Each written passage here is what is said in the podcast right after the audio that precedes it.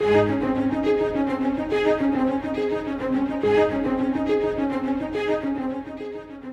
uncertain days, it is important to remember that our world is getting ready to meet God. We are all getting ready to meet Him.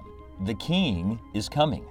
Today, we join Scott Pauley in walking through the final book of the Bible, the revelation of Jesus Christ.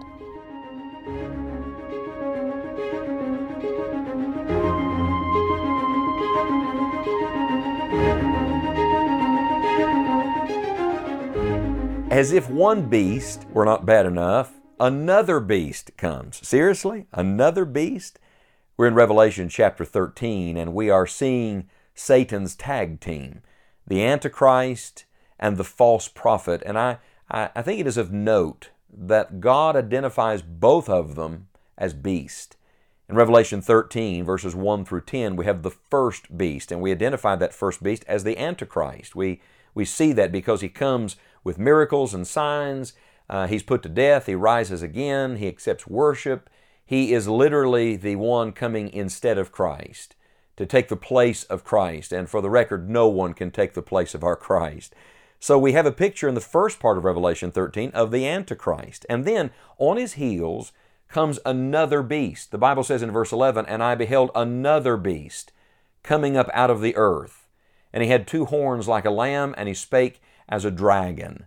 So we see him connected to uh, the dragon, who is the devil, and we see him connected to the first beast, who is the Antichrist. So, who is this other beast? Well, this is the false prophet. You know, people love religion. They really do. They don't all love God, they don't always love the truth, but people love religion. They just want a religion without a holy God. That's the problem in our world today. And by the way, our world right now is sitting on ready for the rise of the Antichrist and the false prophet. And do you know why? Because they're happy to worship someone as long as it's not the Holy God. And they're content to have religion as long as it is a religion of their own making. And when this second beast comes along, this false prophet, he's not going to speak the truth. He's going to provide people the religion that they think they want. And notice several things about the false prophet who's coming. First of all, we see his approach. The Bible says he had two horns like a lamb. Well, that sounds pretty nice, doesn't it? Mild, gentle like, like a lamb. Very different from the Antichrist. When the Antichrist steps up, he speaks as a powerful ruler. We see him with these, these ten horns and ten crowns and uh, the name of blasphemy. Uh, he is uh, he's a political ruler, but here comes a religious man, a kind, gentle soul, at least in his approach. Remember, Satan himself is transformed into an angel of light, so uh, don't, don't be shocked here when some religious ruler steps onto the stage of world history, coming like a lamb, but speaking like a dragon. By the way, could I point something out? That the lamb here is not capitalized. That's in direct contrast to our lamb. In fact, go up just a couple verses to verse number 8, the Bible says, And all that dwell upon the earth shall worship him, whose names are not written in the book of life of the Lamb slain from the foundation of the world. That's our Lamb, friend. From the foundation of the world, Jesus Christ is the Redeemer. From the foundation of the world, in the heart of the Father, the Son was our perfect sacrifice for sin. And uh, He has a book, a book of life, and He's the Lamb, capital L. So we know that the false prophet is a cheap substitute, might I say, a knockoff of the real thing. And I don't know about you, I want to follow the real Lamb, the Lamb of God, slain from the foundation of the world. We not only see uh, this false prophet's approach, but then we see his message. What is his message? Well, the end of verse number 11, it says, He spake as a dragon. All lies. He speaks like the dragon. Remember from the previous chapter, the dragon is the devil. This is Satan's words. He's delivering hell's message. Uh, we preach the gospel, we preach heaven's message. Uh, but this false prophet preaches hell's message. And then when you come to verse 12 through verse 15, we see his power. Listen to the verses and he exerciseth all the power of the first beast. So he has the, the same power Antichrist has, all the power of the first beast before him, and causeth the earth and them that dwell therein to worship the first beast, whose deadly wound was healed. Remember, the Antichrist was killed and raised from the dead? Well, the false prophet's going to come along, point to that, and say, See, he must be the Christ, he must be the true one. Uh, verse 13, and he doth great wonders so that he maketh fire come down from heaven on the earth in the sight of men, and deceiveth them that dwell on the earth by the means of those miracles which he had power to do in the sight of the beast, saying to them that dwell on the earth that they should make an image to the beast, which had the wound by a sword and did live. And he had power to give life unto the image of the beast, that the image of the beast should both speak and cause that as many as would not worship the image of the beast should be killed. Do you see his power? In fact, would you take careful note of the fact that in the end of time there'll be an emphasis on miracles? I'm convinced that even today, uh, this, this um, uh, idea that people want to see something, they want a sign, they want to see some spectacular thing, is really just setting the stage for a world that is hungry to observe miracles. And I'll remind you that all miracles are not of God. And that Satan, even from the very beginning, look at Pharaoh's magicians. Uh, they could duplicate certain things. They cannot do everything that God does. Uh, the devil's not as powerful as our God is, uh, but he's a deceiver. And he's using these miracles to deceive people. Remember, his deception always leads to destruction.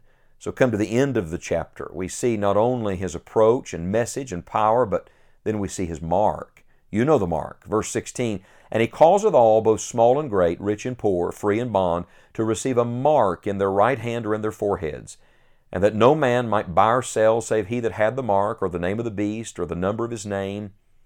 Listen to the last verse of Revelation 13. Here is wisdom. In other words, he's saying, pay close attention. Here is wisdom. Let him that hath understanding count the number of the beast, for it is the number of a man, and his number is six hundred threescore and six. Uh, this, of course, is, is famously known uh, the mark of the beast, the mark of the false prophet here, six, six, six. We know in the Bible, six is the number of man. It's just shy, just short of God's perfect, complete number his whole number seven. And so this idea is it is it is imitating uh, God's power. It is imitating uh, true religion, but it is short of that. It is shy of that. And of course, what the false prophet is doing is he's connecting religion uh, to the political kingdom. He is connecting the power of the Antichrist uh, to this religious system. Oh, my friend, the, the stage is being set as we speak. Can I tell you that there are a couple of beasts coming? The spirit of Antichrist is already working, but the man Antichrist is coming, and his false preacher, his false prophet are coming. I don't know about you, but as a follower of Jesus Christ, uh, I'm glad that I'm not going to, to have to deal with them. No, because our Lord is coming for us. In fact, if you read through the chapter division, this is a glorious thought. If you read through the end of Revelation 13 and you come to chapter 14, verse 1, which we'll study shortly, here's how it starts. And I looked, and lo, a lamb stood on the Mount Zion, and with him an hundred forty and four thousand, having his father's name written in their foreheads. Do you see the contrast here? Uh, Satan puts his mark on his people, but God puts his mark on his people.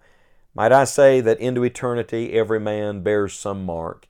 It's either the mark of Satan or the mark of our Savior. Whose mark is on you today? Now, I understand prophetically we're dealing with things to come, but today, let me just ask you do you know the Lord? Do you belong to Jesus Christ? Are you one of His? Or are you still lost in your sin? Do you still belong to the devil? I tell you, this is the time to make sure you're on the Lord's side. Are you on the Lord's side? Look to Jesus today and be saved. And if you are saved, rejoice today that you know the truth as it is in Jesus Christ.